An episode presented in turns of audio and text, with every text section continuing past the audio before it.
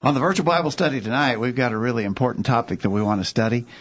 It's important for every local congregation of people. We want to talk about elders, and specifically, we want to talk about the qualification of elders. We've got a lot of ground to cover, many areas to talk about, all very important, and we look forward to your participation as we engage in the virtual Bible study tonight. It's time for this week's edition of the Virtual Bible Study. The Virtual Bible Study is a live, internet only call in program dedicated to the honest study and discussion of God's Word. Do you have a question about something in the Bible? Or are you simply interested in learning more about the Scriptures? If so, we hope you'll stay tuned tonight as we look into the pages of God's Word. The Virtual Bible Study is brought to you this time each week by the College View Church of Christ in Columbia, Tennessee. You can participate in the discussion tonight by calling 931 381 4567 or by emailing your questions or comments from collegeview.com. We hope you'll take out your Bibles and study along with us as we begin an exciting study of God's Word on this edition of the Virtual Bible Study. And this is the virtual Bible study for Thursday night, May the 2nd, 2019. Thanks for joining us on the virtual Bible study. My name is Greg Gwin.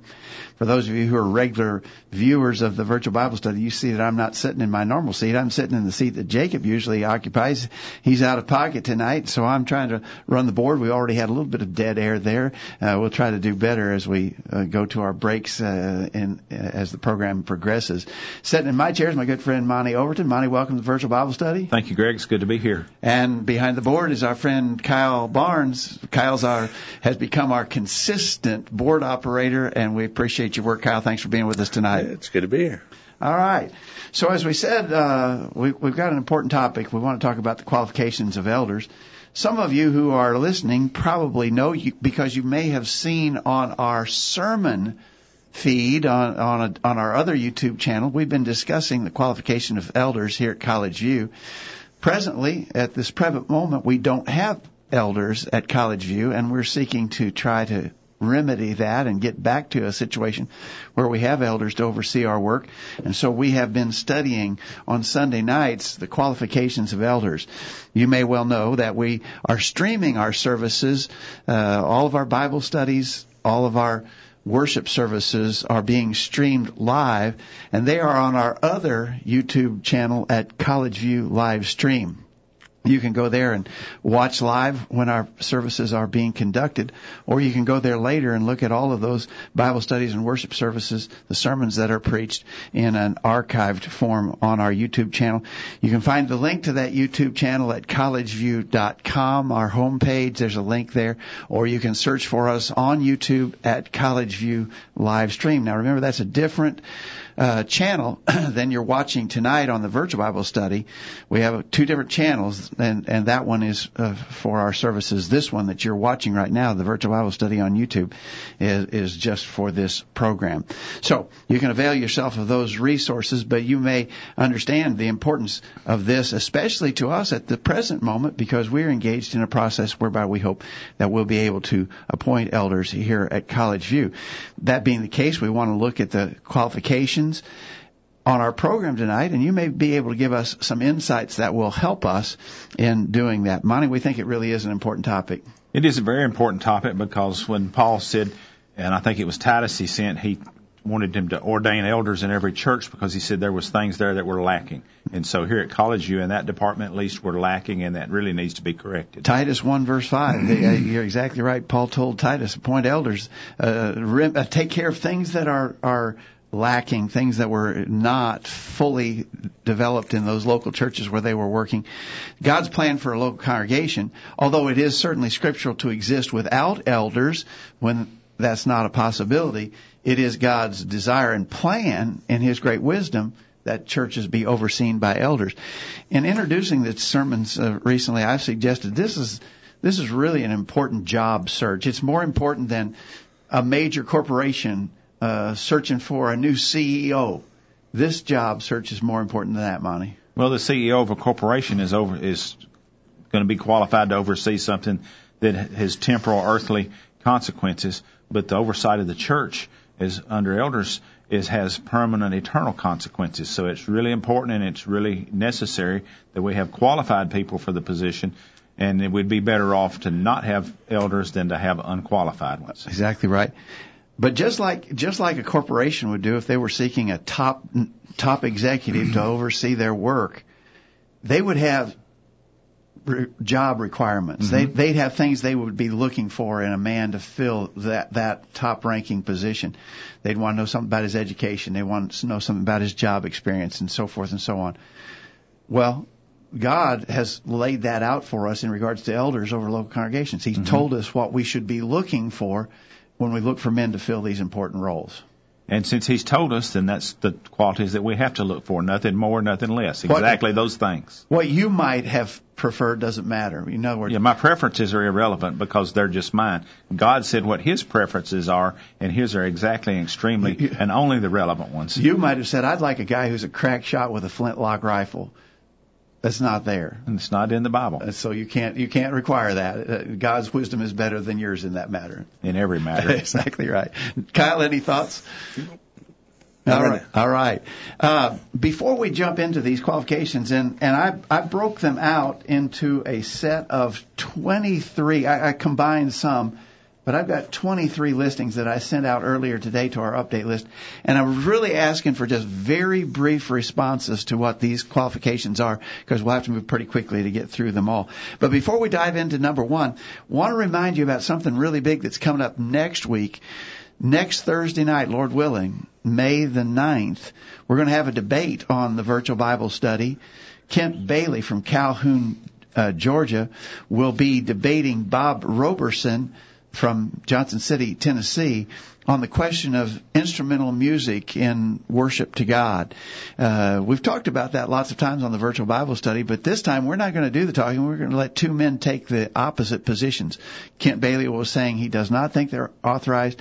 Bob Roberson will be saying he thinks they are, and we'll listen to their best arguments as they as, as they give a little back and forth. It will be a friendly, open Bible discussion, and we want to encourage you to mark your calendars, maybe put a reminder, an alarm on your smartphone, so that you will be sure to be online with us next Thursday night at at eight o'clock Central Time. That'll be nine o'clock Eastern Time for the virtual Bible study next Thursday night. Don't don't miss that. I think you'll really appreciate what those two men have to say on that important subject. All right, so we're going to dive into the discussion of the qualifications of elders. And the very first one seems almost like we wouldn't even have to mention it. It is that he is to be a man. In 1 Timothy 3 verse 1, this is a true saying, if a man desires the office of a bishop, he desireth a good work, a bishop must be blameless, and so on the text goes. So if a man desires the office, you know, uh, some people might say that, that that terminology is just the generic man. In fact, in Titus 1, verses 5 and 6, uh, Paul says in Titus, if any be blameless, doesn't say any man, just says if any. And so some have argued that this statement, a man, is the generic man, a, a human, Human, sort yeah. of thing. It could be a man or a woman, which seems uh, kind of surprising, and I don't think it would even have ever been debated before. But in our modern day, Monty, women have really been challenging the the idea of their role versus men's given roles in church. You know, in denominations, there's women in fill every role in the church. Typically, uh, even roles that we would understand would be should only be filled by men. That God had given men those responsibilities, but women are doing those things now, and so we can see they're stepped outside the pattern they found in the New Testament. So we need to just confine ourselves to what does the Bible say on the subject, and it says man. I think you're right. You know, uh, in answer to that idea that this is just the generic terminology, a man or anyone, uh, we know that he's talking about a male human being because it, it goes on and, and uh, to say that he is to be the husband of one wife, both in 1 Timothy 3 and in Titus 1.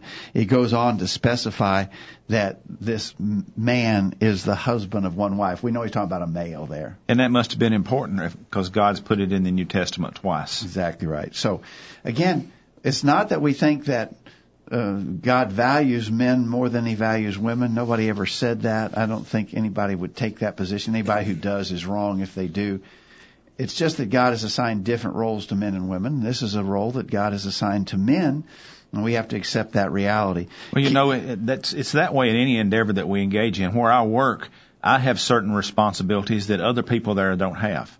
Uh, they have responsibilities that I don't have. So we've each got our responsibilities, roles that are given to us in the workforce or in other aspects of life, so that God, the fact that God's given certain people certain responsibilities and other people other ones shouldn't be a surprise to us. It's not demeaning that I don't do some of the things that work and others do any more than it's not demeaning that a man has certain responsibilities and a woman has her certain responsibilities defined by God. Exactly right. Exactly right. uh, we got some emails. With Kent in Georgia says men to the exclusion of women. That's easy enough. Jared and Daniel respond. I think both are in Florida.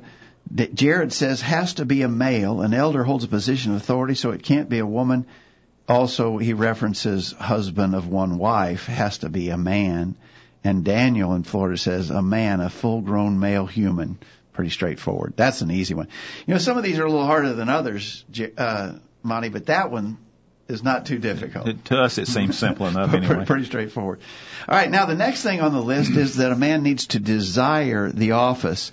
Uh, is a true saying, 1 Timothy 3 verses 1 and 2, if a man desires the office of a bishop, he desireth a good work. Um, some argue that that's not really a qualification, just a statement of fact. He needs to desire it. I, I'm, I'm not going to quibble whether that's should be in a list of qualifications or not. But I think it's certainly a characteristic that the man needs. He has to be willing, desirous of doing the good work that he can do.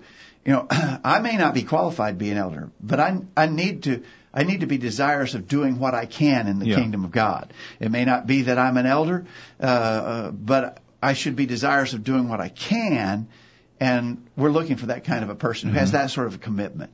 Well, when we think about it as a commitment, uh, like talking about the CEO of a corporation, if I didn't desire the job but got stuck in it anyway, I'm probably not going to do too good a job at it because yeah. it's not really what I want to be doing.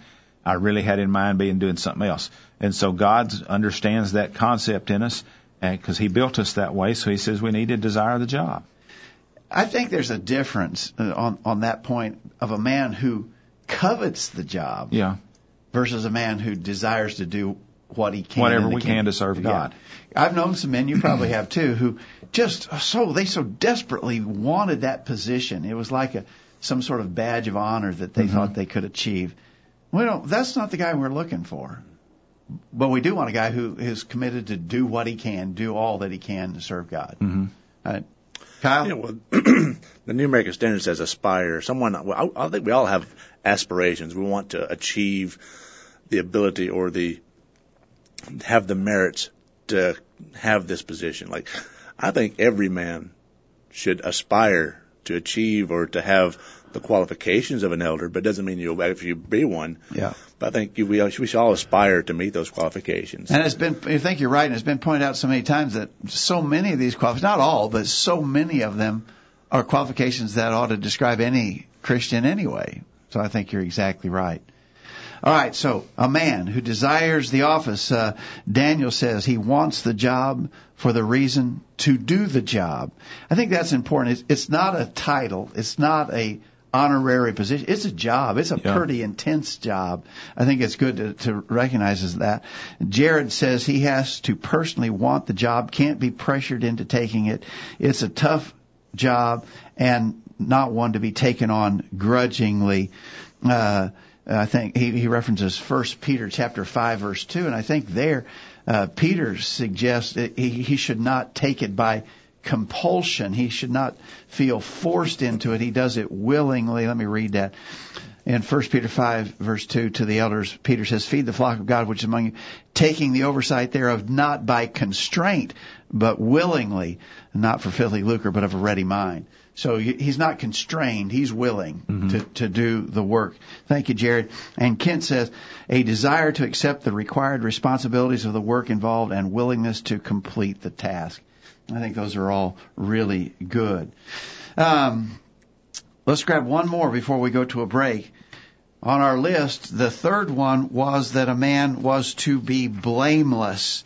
1 Timothy 3 uh, says that if any desire the office of bishop, he desires a good work. A bishop must be blameless. Titus 1 verse 6 says, if any be blameless. Monty, what's the idea of blamelessness suggest to you? When I think of blameless, I think of the kind of guy that uh, he has great moral character, that his common manner of life is a, is a person that is he's trying to pattern himself after the way God would have him to be.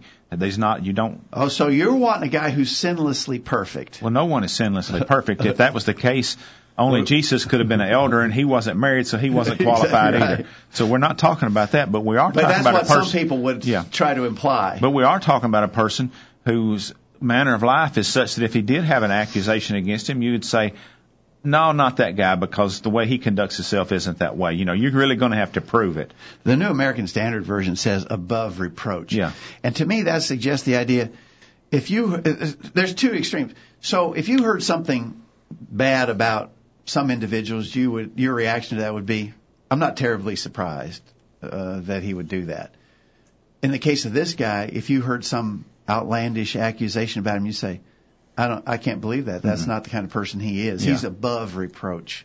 That's what we're looking for there. And, and the King James uses the word blameless. And so, uh, we're looking for that kind of a, of a individual who is blameless or above reproach.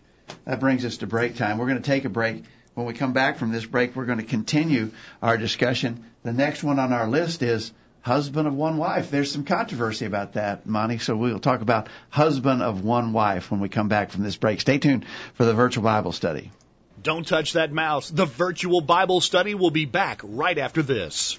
I'm Greg Gwin, a host of the Virtual Bible Study. Thanks for joining us for tonight's program. The Virtual Bible Study is presented weekly by the College View Church of Christ in Columbia, Tennessee. Each week on the Virtual Bible Study, we simply engage in a study of God's Word in an effort to better understand it, better understand how God views us, and better understand what He wants from us in our lives. We're not studying any creeds, we're not studying any books written by men, we're just studying the Bible. And we're trying to study the Bible alone without any of our opinions or wisdom mixed in. We're only interested in what our Creator has revealed to us in His Word. We realize that we're fallible and cannot direct our own steps. As a result, what we think or feel doesn't really matter. All that matters is what God has said. So that's what the virtual Bible study is all about. It's pretty simple, isn't it? Thanks again for joining us tonight, and we'll hope you'll make plans to join us every Thursday night for the virtual Bible study.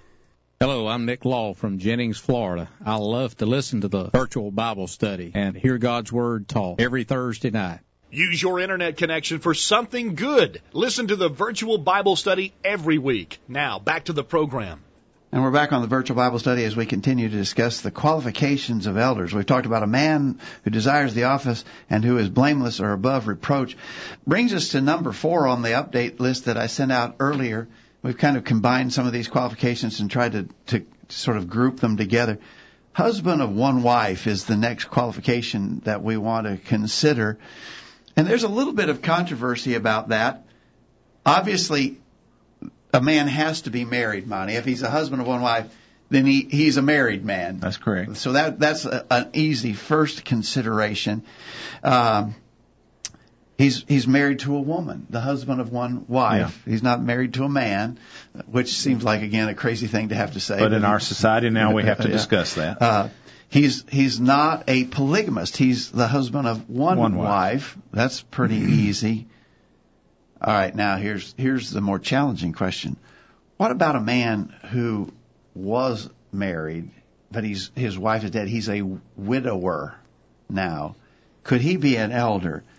What do you think about that? Well, if he's a widower and has not remarried, he's not the husband of any wife. Okay. Uh, I know some people that I've known in the past that when their spouse dies, they never remarry because they're so was so bound so tightly emotionally to them that they felt like they're still that person's spouse, and that's fine if that's their choice to do. But technically, legally, by definition of the words, they're not the mar- they're not married to anybody. They're not the husband of anybody if their wife has died. Yeah. and they're not remarried. Well, I've heard some people say, well, if, if his wife is dead, he's still he's still the husband of that wife, though she's dead. No, because every marriage ceremony I ever heard, the some, there was a phrase in there similar to "until death do us part" or something like that. The marriage commitment is only a lifelong commitment; it's not an eternal commitment. And true, I think you're exactly right. What would be the case if that guy married again Would he then have two wives? If Yeah. he's still married to the dead wife and he marries another wife, is now he's a polygamist? He's Yeah. got two wives? So he's still not qualified. Uh, So, but I don't think anybody takes that position. But again, I think there's a really important verb tense here in these verses. Notice, 1 Timothy 3, beginning verse 1, this is a true saying, if a man desire the office of a bishop, he desireth a good work. A bishop then must be blameless. And notice that that verb would carry on to the subsequent qualification. He must be the husband of one wife. It not, he, he, he could have been, or he was. It is he must be the husband of one wife. And so, uh, that qualifications require that he be presently married. Uh, now, that brings up the question, what if, what about that widower guy who his first wife died and he's remarried, he's scripturally remarried to mm-hmm. a second wife? Is he qualified? He is the, at that point the husband of one wife. he wife. is. He, he must be the husband of one wife. He is, right? I would understand it to I, be that I way. think so too. What about now? Here's one that people are a little more sensitive about. What about a man who was scripturally divorced and remarried to another wife? Okay, when he became scripturally divorced, he was no longer married to anybody. No, not married, not bound, not anything in relation to this woman anymore. If he remarries scripturally to to an eligible marriage partner, then he has become the husband of one wife again. He, the other one's not his wife anymore. He only true. has one. I think that's true. The, the, phrase "the husband of one wife" literally is a man, uh, uh, uh, a one woman man, or one woman's husband. Mm-hmm. He's a, he's a devoted married man, devoted to his One scriptural wife. Yeah.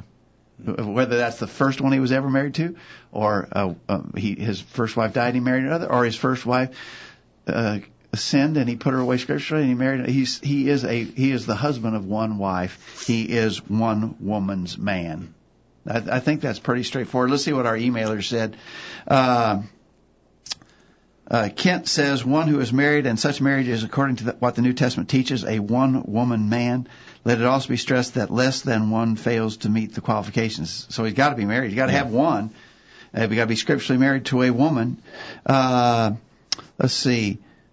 Uh, Jared says has to be lawfully married to one woman, uh, and Daniel says uh, currently married to one woman. Uh, that may be a little bit. I mean, that's certainly a true statement, but we, we would qualify that a little bit more. Scripturally married to one woman. Mm-hmm. So that's I, again. Some people get a little little testy about that qualification, but I think that one's pretty straightforward. comment in the chat room. Dwight uh, says a man can be a widower, then remarry as long as it is scriptural. He can be an elder. I think that's right. I th- agree with you, Dwight. Exactly right. Okay, let's let's move on. The next one, number five on the list that we sent out today, is he he, is he rules well his own family. The text says at 1 Timothy three verse five, uh, if uh, uh, one that ruleth well his own house, and goes on to say, for if a man know not how to rule his own house, how shall he take care of the church of God? Uh, Kent says the head of the home as a faithful Christian, so he's the head of his family. Jared says has managed his home and family well, demonstrating good leadership skills, is respected and obeyed by his wife and children. Daniel says active leader in the life of his family. Um, the next one that we're going to go to will be more about children, where it says having faithful children. But this one, I, I think, suggests the idea he rules well his own house. He's a, this is the kind of terminology Maya, that you would use about a manager or a superintendent over in a job. Uh, he he he manage. So how's he managing his business? If he can't manage his own business, how do we expect that he would be able to manage God's business? And that's something that God had wrote down for us. I mean, He gave us a qualifier on what is He talking about about ruling His own family well. Because He says if He can't rule His own family well, how can He rule the church of God? It should be, I would think, a simpler ordeal to rule your family than it will be to lead and rule over in the church. I think so. amongst a bunch of different people that are uh, adults as well as children, All different backgrounds. backgrounds and personalities. That seems to me it would be a much greater challenge. So he's put that in there. He needs to have some experience ruling and leading people well. Uh, I think that's exactly right. So he's demonstrating his sort of management skills mm-hmm. with his own family. If his family is in disarray, he's not the guy we're looking for mm-hmm. in the job. All right, so let's go quickly to the next one. Having faithful children. Titus 1 verse 6 says, having faithful children, not accused of riot or unruly. First, uh, let's see, uh, First Timothy chapter 3, I'm, I'm, going back on the same one here. Uh, having faithful children, not accused of riot or unruly. That's what I wanted. Titus 1 verse 6. Having faithful children, not accused of riot or unruly. The question about faithful children comes up. First of all, he has to have children. Yes. All right. I mean, a, a first easy observation is that he has to have children. That brings up the question, Monty, can he have just one? Well, when I was young, where I attended church, that was a stickler, and everybody said, "Oh, it's plural; it has to be more than one." But as I've become older and studied this more, I've come to the conclusion that the way the, the language is constructed and used, uh, it, it can mean just one child. Okay. I believe. Uh, I think I think in the Bible that terminology is used the same way we use it. If mm-hmm. if if if you were to talk to a man who had one child, or maybe or maybe he's filling out an application, and the application asked, "Do you have children?" How would he answer that? He wouldn't put no if he, he has put, a child. He would put yes. Mm-hmm. His answer, do you have children? His answer that would be yes, because we know that the plural includes the singular mm-hmm. in the way we use language. And I think we can prove easily in the scriptures that the Bible uses that terminology the same way. Jesus said, Jesus was quoting the law of Moses, Matthew 22 verse 23. Moses said, if a man die having no children, his brother shall marry his wife and raise up seed to his brother. What if the guy had one child? Then he has seed, and it's not necessary to right. make that arrangement. The law of Moses had that provision because of land mm-hmm. inheritance mm-hmm. and so forth. And in fact, in Deuteronomy, Jesus was quoting Moses from Deuteronomy 25 verse 5. If brethren dwell together and one of them die having no child, the wife of the of the dead shall not marry without unto a stranger. Her husband's brother shall go in unto her and take her to him to wife and perform the duty of a husband's brother unto her. Notice the interchangeable use. Mm-hmm. jesus said if he has no children the law of moses actually said if he had if he had no child they're they're using terminology there the same way we do. Mm-hmm. and there's other arguments. There's there's some other really good arguments that are made about that. But i think one child fulfills the requirement of having children. Mm-hmm. Now, would you like him to have more than one Monty? I think it would probably be, in my opinion or judgment of the matter, a, a better thing if he had more than one. What would you like him to have a dozen? Well, I don't know if I'd wish that on anybody. so, but but see what I'm saying is we could have you know a personal preference. I mm-hmm. think he'd be more experienced in in matters if he had more than one child. Well, you know, the guy who has just one child has some unique experiences too. Yeah. But what we're doing when we say I think he I think he he learns better or has more experience with multiple children is that we're sort of supplanting our own opinion in there versus what the te- text just says, and, and that's that's dangerous ground. Yeah, the Bible talks about not going beyond what's given, and it says having faithful children, and if our understanding of the language means that can be one, then he's qualified. Uh, whether we would prefer him to have several or whatever is just our preference, and it's not what's in the text. Yeah. Now he has to have believing children or faithful children, mm-hmm. and, and I'm not just for sake of time. We're not going to go into an argument to prove, but I think it's easily proved that the word faithful children, when it says having faithful children, is talking about Christians. He, he has children who are Christians. If you, if we need to prove that more thoroughly, we can do that. But he has to have faithful children. And then that leads us to the big question that often comes up. What if one of his children, so let, us say here's, here's a guy who's got four children. They're all Christians, but one of them becomes unfaithful does it necessarily disqualify him? I would say no, because just like we just talked about how one child represents children, and we, the way the language is constructed, to be consistent and logical about it, I think we would have to say the same thing here. That while it would be unfortunate if he has a child that's fallen away, uh, he still has faithful children if he has you know, like you said, there's four of them and only one's fallen one. He still has faithful children. Yeah. Now, with going back to the idea of ruling his own house, well, I believe that I I I sort of take the position that you, you these things need to be judged on a case by case basis. Mm-hmm. If that one child that he had fell away immediately upon his just as soon as he stepped out his parents' door and went out on his own, he never darkened the church door ever again. Then I would say that maybe reflects on the on his parenting skills Yeah. More so than if some years later that child fell away may not reflect on his parenting skills. So I think you're going to have to judge that. It, it, it might be.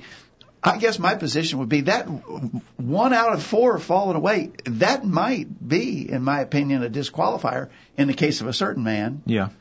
and maybe not in the case of a different man, depending on the scenarios. Yeah, I, I think we all we know of multiple cases of people that had children that, you know, they they turned 18, they went off to college and immediately became unfaithful. Yeah. Um, I think that's a reflection on that uh, man. But we also know people that have children that they've gone off, they've got married, they've lived I knew some, under their own he- household for a long time and then away in fell away. 40s. I yeah. knew a guy who he was even a preacher and he fell away in his 40s. But his father felt that that disqualified him. Mhm. I didn't, but his father felt that that disqualified him. So that's. But that's, I think that older that person's been gone a while is more of a, a reflection on the circumstances that's developed in his life later rather than on his initial training. But having said all that, if that 40 something year old son who fell away was his only child, Then he no longer has faithful that- children. Then he would he would be disqualified because he does not then have faithful children, right? Correct. And that's still a present tense requirement. It's still a present tense requirement. All right, Kent says the children of the home must be faithful Christians. Jared takes the view more kids the better. He says his children must be faithful Christians needs a plurality of children. We talked about that. Uh, I would disagree with Jared just uh, slightly on that. I don't think we can demand that. We may prefer it, but I don't think we can demand it. The more children he has successfully raised, the more his leadership ability have been exercised and demonstrated. I Well, would agree with that I would in agree a way. with that. I would, but but again, don't forget that the guy who has one child has some unique experience in raising an only child too. So again, But, but if we're going to say it has to be multiple children, then how many does it have to be? I mean, what- how many is enough? You know, Yeah, because yeah. you said a minute ago a dozen. Well, Two- is it, is good? two good? Four well, better? If four's better, then a dozen's even better. Let's get twenty of them or Yeah, something. I mean, where do we draw the line? I think when we get beyond what the Bible says, then we've we've got out. We're outside the authority we have to do. Daniel says having faithful children, trustworthy and believing. We got anything in the chat room, Kyle? Yeah, see, Dwight earlier said uh, there are multiple areas in the scriptures that mention children as singular. Sorry for the lack of verses at work. No Bible handy. It says, uh, yeah, Daniel in Florida, you might have said he might he might have children accused of dissipation or insubordination. One would do it. Uh, and uh, Dwight said, uh, I've been, I have seen it where a man has two children, only one was able to believe because the second was mentally unstable. That man, I believe, is qualified as long as one is a Christian. Okay, I, I think that I would And agree uh, that. And Dwight has a follow up said this is due to actual physical and mental handicap. Yeah, So, yeah, I, I could agree with that too. All right, that's a tough one, and and I, I want to I want to say to everybody. I mean, I'm sensitive to your considerations on that. I'm, I'm, all I know is to explain it the way I see it. But I think everybody you, you got to you got to be conscious consciously uh, diligent in applying these principles, and you've got to be true to your conscience about that. And if you feel there must be a plurality of children, if you feel that they must all be Christians forevermore, then I, I- think you got to you got to go with that if that's your understanding. I would I would say, Monty, that's what we want, right? That'd be our preference. I, I, I would if I wanted to state my preference, I'd want a guy with multiple children, and every one of them a a wonderful, exemplary, faithful Christian for their whole life long. yeah. No, who would want otherwise? Yeah. But you know whether or not we can insist on that in every particular case, we got to be careful about going beyond. hmm So, all right, we're going to grab a break. When we come back, we're going to have to hurry on as we consider these qualifications of elders. Stick with us on the virtual Bible study. You won't want to miss what we talk about next. The discussion continues right after these important messages. Hi, I'm Lane Crawford, a member of the College View Church of Christ. If you've never visited with the College View Church of Christ, you may be wondering what our worship services are like. One thing we have at every worship service is music. We believe God has commanded that music be a part of our worship. But something you may notice about our worship is that the music we have in our worship is different than the music used by many in the religious world today. The music we worship God with is strictly vocal. We don't believe God has commanded us to worship Him with instrumental music. Therefore, since we want God to approve of the worship we offer Him, we only worship in the way that he has specified. In Colossians 3:16, God instructs, "Let the word of Christ dwell in you richly in all wisdom, teaching and admonishing one another in psalms and hymns and spiritual songs, singing with grace in your hearts to the Lord." Instructions like this, in which only vocal music is commanded, are the only instructions we can find in the New Testament. Since God didn't tell us that He wanted us to worship Him with instrumental music, how can we be sure that He wants that kind of worship? We do know that if we worship God like He prescribed, with vocal music, that He'll be happy with that kind of worship. We hope you'll make plans to visit with the College Church of Christ to learn more about what our worship is like. We'd love to have you join us in worship of our Creator this Sunday at 9:30 a.m. I am Nestor Sanchez from Arica, Chile in South America, and I love to listen to the virtual Bible study. And this moment, I invite you to participate in this program too. Gracias. A streaming Bible study. Why didn't I think of that? Now back to the guys. And we're back on the virtual Bible study as we continue to discuss the qualifications of elders. I want to remind you that this program is brought to you by the College View Church of Christ in Columbia, Tennessee. Find out more about us. You can go to our website, collegevue.com. College View spelled funny, C-O-L-L-E-G-E-V-U-E, collegevue.com. You can find a map of our location. You can find the times of our services. You can find a lot of resources on our website at collegevue.com. We'd love to have you come and visit with us. I want to remind you again about about our uh, debate next Thursday night on the Virtual Bible Study. We'll, we'll, be having a mini debate about the instrumental music question. We just had a little break uh, commercial there about that question, and we want to have it studied more thoroughly next Thursday night. Be sure to join us for that. We're going to continue with these qualifications of elders. We got to fly, Monty. We're really going slow here. We got to pick it up. The next one's an easy one. He's got to be vigilant. Uh, uh, the the word vigilant is used uh, in Titus 1, verse 8, he, uh, he is, um, let's see, uh, where where am I going? First Timothy three two. Excuse me. First Timothy three two. He's to be vigilant. Uh, some other translations use the word watchful. Monty, what do you think about vigilance or watchfulness? Well, uh, he, he needs to be watchful because when we think of a, the elder is a shepherd over the flock, he's a shepherd over the members of the congregation, and that shepherd is supposed to be guiding the flock. Well, if you had a flock of sheep, you'd have to be watchful and paying attention to them so that if some of them start straying off, you can get them back with the flock and keep them from getting lost. And that same idea carries over to the job of an elder. He's supposed perceptive. to be watching the sheep, paying attention to what's going on. When he sees somebody kind of veering off and not being as faithful they ought, he needs to help them correct that he, and get back in order. He needs to be perceptive yeah. to what's going on. Exactly right. Kent says, brave and committed to standing for truth. Uh, Jared says, circumspect, watchful, on guard. They are shepherds watching for the souls of the congregation. Hebrews 13 verse 17. And Daniel says, watchful and actively working. Mm-hmm. I think that's good. He references Acts. Yeah, it's 20, an active thing. It's not a passive thing. This vigilance. I, I, think very good. Let's grab the next one. He's to be temperate. Uh, First Timothy three. Excuse me. First. Excuse me. I'll get this right in a minute. Titus one verse 8 says that he is to be temperate. Uh, the word temperate there suggests the idea of self-disciplined or self-controlled. Mm-hmm. Uh, he, he's not the kind of person who can easily be thrown off. Um, yeah. in, in, other words, uh, he, he, just he can lose control of himself in a, at the drop of a hat. He flies off the handle, so to speak. Yeah. Uh, when I think of temperate, is is the kind of person that doesn't just hit the ground running and don't pay any attention to where he's going. He's just blasting through the middle of things. But he's a more of a person of moderate temper, temperament, to where he's he's still vigilant, he's watchful, he's passionate about it, but yet he still does things in moderation. He's in control of himself. Yeah, uh, you know, when we're shooting guns, we sometimes mm-hmm. say ready, aim, fire. Yeah. We don't want a guy who says fire, aim, ready. Yeah. You know, he shoots first and asks questions later. Yeah. You know, that's not what we we, we don't want that. Uh, Kent says an even-handed, controlled temperament. Jared says self mastery doesn't need someone else to keep him in check. Uh, must be self controlled if they're going to lead by example. First Peter five verse three, really good observation. Controlled and not easily riled, says Daniel. I think those are all good.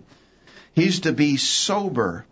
Uh, there, there's a couple of words, uh, and, and we're going to get to one here in a minute that refer to the to the use of alcohol. But this word "sober" is not the word that refers to the consumption of alcohol. This is a word which means of sound mind and judgment. Mm-hmm.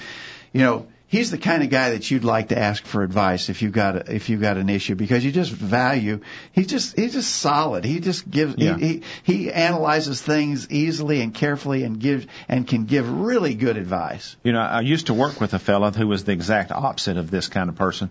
If you had something going on, uh, the the sort of the standing joke was go ask this guy, and then whatever he tells you, do the opposite, and it'll work out good. And so he wasn't sober minded. He didn't have good judgment.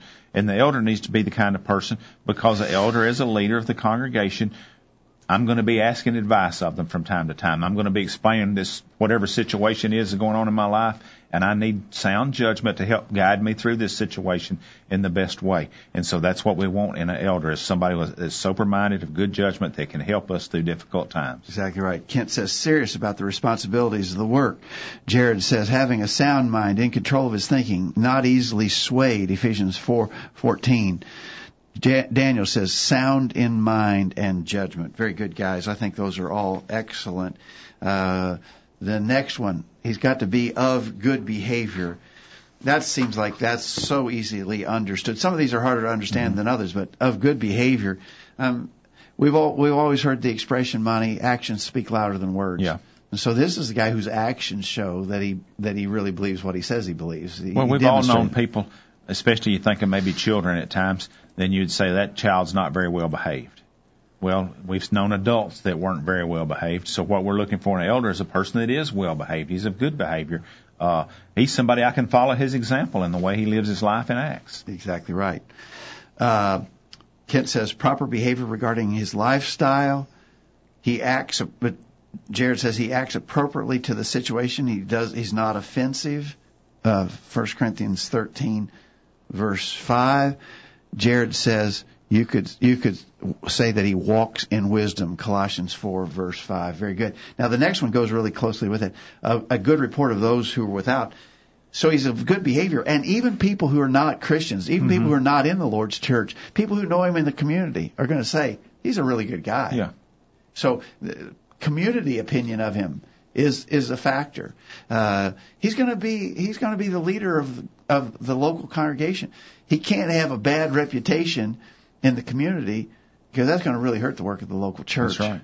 Uh, Kent says a good report with the community within the community among non-Christians, a man of honor and principle. Jared has earned a good reputation with those who are not Christians. He can't be two-faced or a hypocrite. Daniel says, good report of them without a result of good behavior. All right. Um, let's grab one more here. Um, the next one on the list is that he is to be given to hospitality. Monty, given to hospitality. Well, his manner of life is the type of person that he's hospitable to others. Uh, that may be he has them in his home and, and lodges them. It could be he helps them out in other ways. There's lots of ways to show hospitality, but he's the kind of person that is that's become his. It says given to it. That's his manner of life. You can count on him for that. Exactly right. Uh, you know, one of the things that's going to make his work successful is if he builds relationships Mm-hmm. with the people that he's overseeing. And hospitality is one of the ways that he's going to do that. Yeah. It's not the only way, but it's one of the ways he's going to build that relationship. You know, it, it's a, it's a selfless attitude, a sharing attitude, a, a willingness to be involved with people. He, he needs that, and and so it's a stated requirement or qualification. Kent says literally one who has a love of strangers, a willingness to entertain guests. Jared says a willingness to provide for the physical needs of members of the congregation and also strangers. Hebrews thirteen two. Daniel says open to help and provide for others. Uh, in the first century time frames, we've talked about this before. There was a need for traveling Christians, especially, to have safe and Mm-hmm. moral places. The publicans were despicably immoral in those times, and it was very important for, especially traveling evangelists and so forth, to have good accommodations where they could be furthered in their trips and their work for preaching the gospel. That's not necessarily so much needed today, and some people have said for that reason we don't even have to worry about being hospitable today. I think that's a mistake. The command is still there Yeah. because it's important for. It was important for those reasons. We don't deny that, but it's important for other reasons too. And, and I don't believe in the first century that was the only way that they showed hospitality. I don't either. Uh, that was a way, but it wasn't the only way. So it's not the only way that we would do it today. Exactly right. We're going to grab our last break. We're going to fly to the top of the hour. Stick with us as we continue to talk about the qualifications of elders on the virtual Bible study. Did you hear what they just said? Call in during this break and let everyone know what you think. The virtual Bible study continues after this announcement. Hi, I'm Wade Shelton. In 1 Peter 3:15, the scripture says, "But sanctify the Lord God in your hearts, and be ready always to give an answer to every man that asketh you a reason of the hope that is in you, with meekness and fear." You see, we believe here at College View that we should be ready always to give an answer to every man that asketh. And I believe that we are dedicated to this cause. That's why we here at College View bring you the virtual Bible study each week. Our hope is that you will join us each week here on the virtual Bible study in hopes of strengthening your faith, so that you will be ready always to give an answer to every man that asketh you a reason of the hope that is in you. Please join us here every Thursday night on the virtual Bible study. I know that it's worth an hour of your time. My name's Roger Toombs, and me and my wife love to listen to the virtual Bible study on Thursday nights. Broadcasting around the world with truths that are out of this world. The virtual Bible study. Take it away, guys. And we're back going to the top of the hour as we quickly discuss these qualifications for elders. Such an important job, and the qualifications are laid out very clearly for us in the Word of God. We need to make application of them as we look to appoint elders in local congregations. The next one on our, on our list, the, the previous one was given to hospitality, and the next one is that he is to be a lover of good men. Titus 1 verse 8 says he's a lover of good men. Some translations leave off men, Monty, and just say he's a lover of that which is good.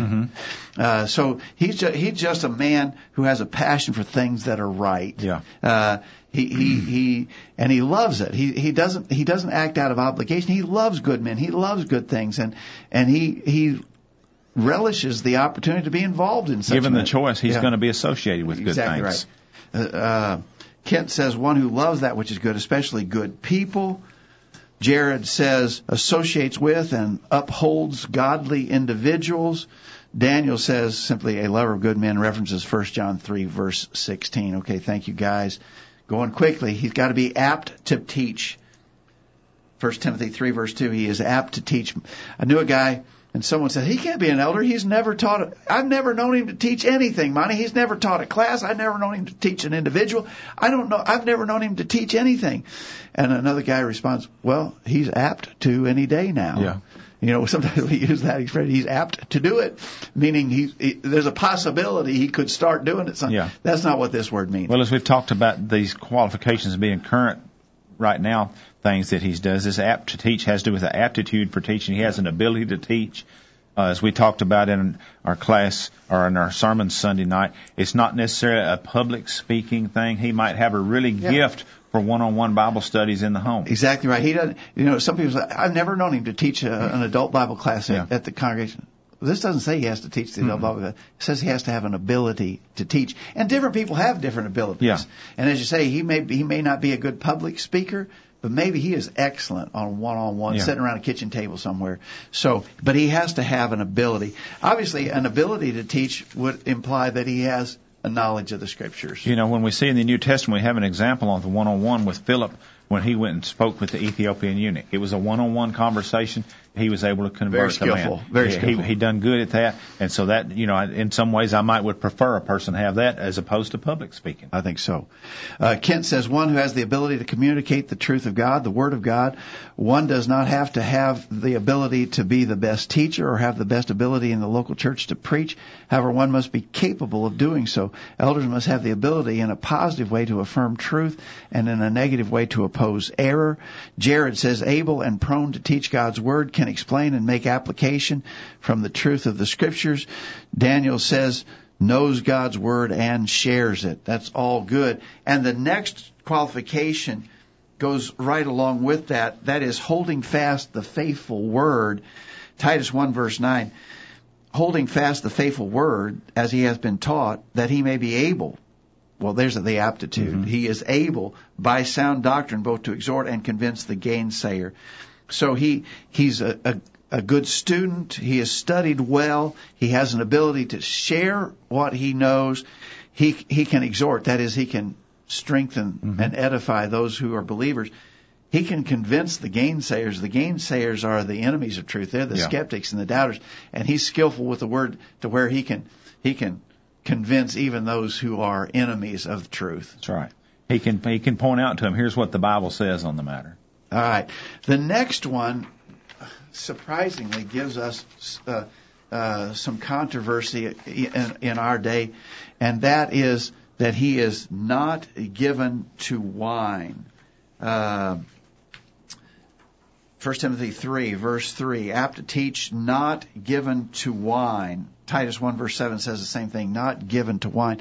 Some translations, like the New American Standard Version, Monty, say he's not addicted mm-hmm. to wine.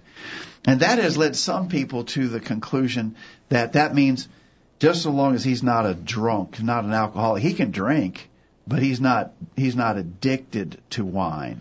Well, in the New Testament, well, in the Bible as a whole, we can see the word wine is used to reflect any beverage made from the fruit of the vine. Uh, whether it's fresh grape juice, the Bible even refers to wine as the juice while it's still in the grape hanging on the vine. So the context is going to have to tell us that. Um, but this not given to wine, we know that Paul told Timothy that he could take a little wine for his stomach's sake, for a genuine medicinal purpose. So it's not that this that the elder can't ever have tasted anything that would be related to what might have been called wine, but he's not addicted. It's not something. It's not his constant practice to be consuming these things. All right. I th- uh, my my explanation on that is that so I think this is probably describing the extreme. He's not addicted to wine, Yeah. But it's a it's a mistake of logic to argue that because the extreme is forbidden, therefore the lesser is allowed. It's not allowing him to be a social drinker or a regular consumer of alcohol. And I wish we had lots of time to go into this uh, on uh, on tonight's program, but we don't. There are programs in our archives describing this, but just uh, I, I just want to emphasize that point again. The prohibition of the extreme. He's not to be addicted to wine. The prohibition of the extreme does not logically allow something mm-hmm. less than the extreme. And and pursue that in your thinking, and then we could go to all the arguments for the scriptures. And I think maybe one of the very best ones, First Peter five verse eight: Be sober, mm-hmm. be vigilant. Your adversary, the devil, walketh about as a roaring lion, seeking whom he may devour. That word sober in First Timothy five verse eight. That word sober is the word means free from the influence of intoxicants. It's the Greek word nepho, mm-hmm. N-E-P-H-O and it means free from the influence of intoxicants. The first sip I take of an alcoholic beverage, I'm under I'm the affected I'm, to some I'm under the influence of it, and this says I'm to be free of the influence. So And when we think about this, when people start trying to make the excuse, well, I can take some alcohol for medicinal purposes. In wine, the chemical that is actually medically beneficial to us is called resveratrol, and resveratrol is present in uh, completely alcohol-free grape juice. So we don't have to have alcohol to get the medicinal value out of the fruit of the vine. Exactly right. Real quickly, Kent says abstaining from the use of alcoholic beverages. The same principle applies to an improper medical, non-medical usage of any drugs. Uh, Jared says doesn't use alcohol rec- recreational recreationally. The principle would apply to all other drugs as well. Daniel says not hooked on alcohol or other substances. He's not hooked, but also he doesn't even participate. I think we'd have to come to that mm-hmm. conclusion as well. So he's not given to wine. Monty, he is to be no striker, not a brawler, not soon angry. I think he's talking about the kind of person here that's not hot tempered. Uh, there's, some people that you can go and you try to talk to them about something, and they just snap your head off right at the beginning. You just, and the elder is supposed to be the kind of person, as it's going to talk about here in a minute- in a minute about being patient, that you can go and you can present your question to them, and and they're going to give you a straight answer in a in a in a way that you can digest that information and use it.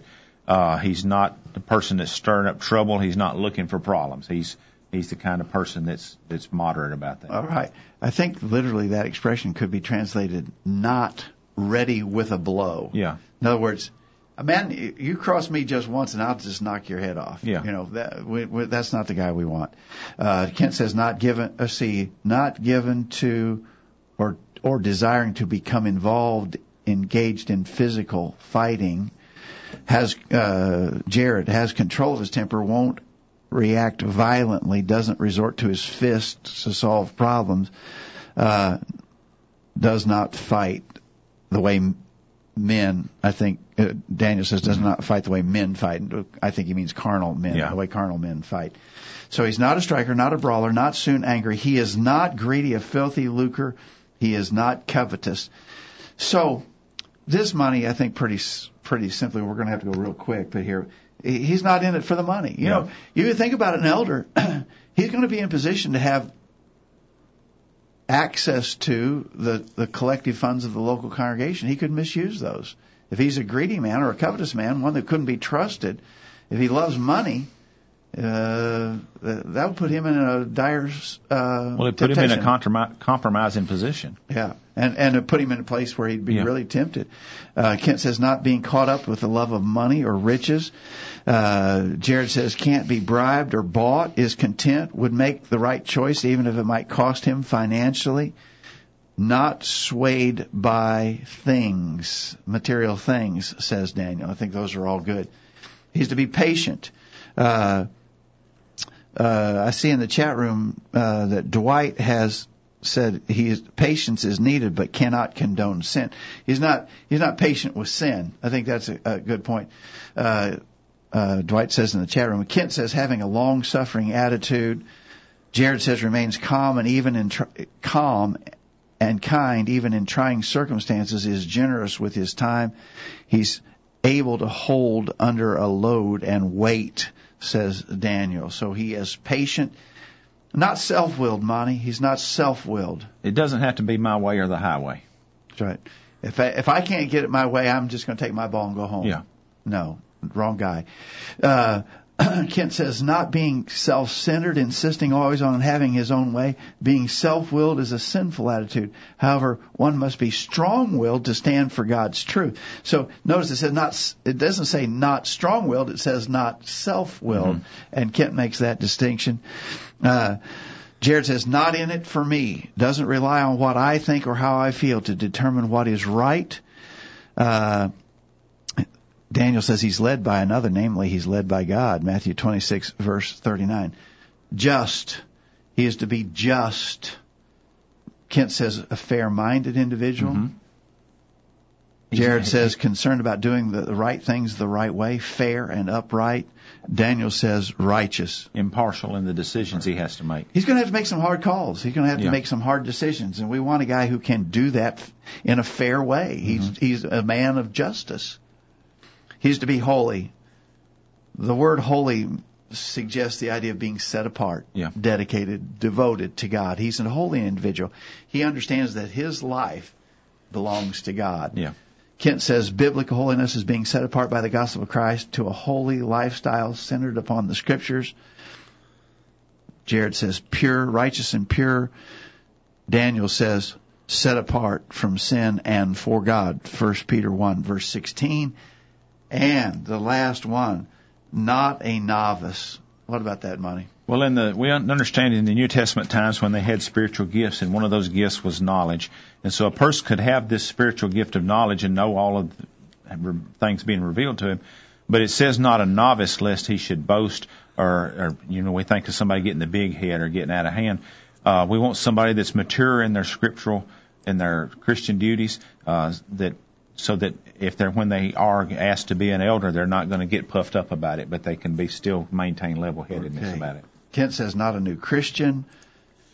Jared says needs to be experienced, confident, but also humble, knows his Bible. He knows Satan's devices. He knows how to combat them. Not a novice. Jared, uh, Daniel says well practiced. He's got some experience under Mhm. his belt, and that certainly is necessary. Boy, we had to fly. That's a lot to cover in one program. We've obviously just touched the hem of the garment on many of those qualifications. but all of them are important to think about. We just wanted to run through that list very quickly.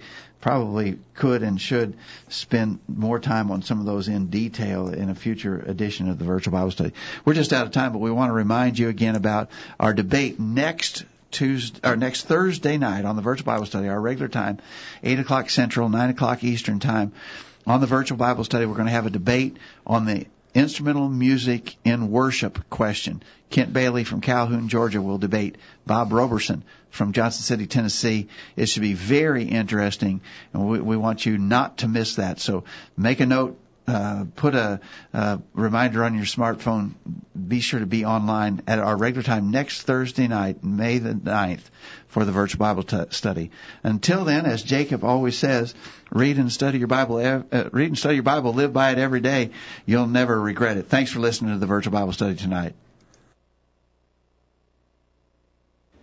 Thanks for listening to the virtual Bible study brought to you by the College View Church of Christ. The College View Church of Christ meets at 1618 Hampshire Pike in Columbia, Tennessee. If you are in the Columbia, Tennessee area, we encourage you to worship with the College View Church of Christ on Sunday mornings at 9:30 and on Sunday evenings at 6 o'clock. The College View Church of Christ also welcomes you to attend their Wednesday night Bible studies at 7 o'clock. If you have any questions about something that was said on tonight's broadcast or would like more information about the College College View Church of Christ, please call 931 381 4567. That number again, 931 381 4567. Or for more information on the internet, visit collegevue.com. Be sure to tune into the virtual Bible study this time next Thursday for another informative study of God's Word.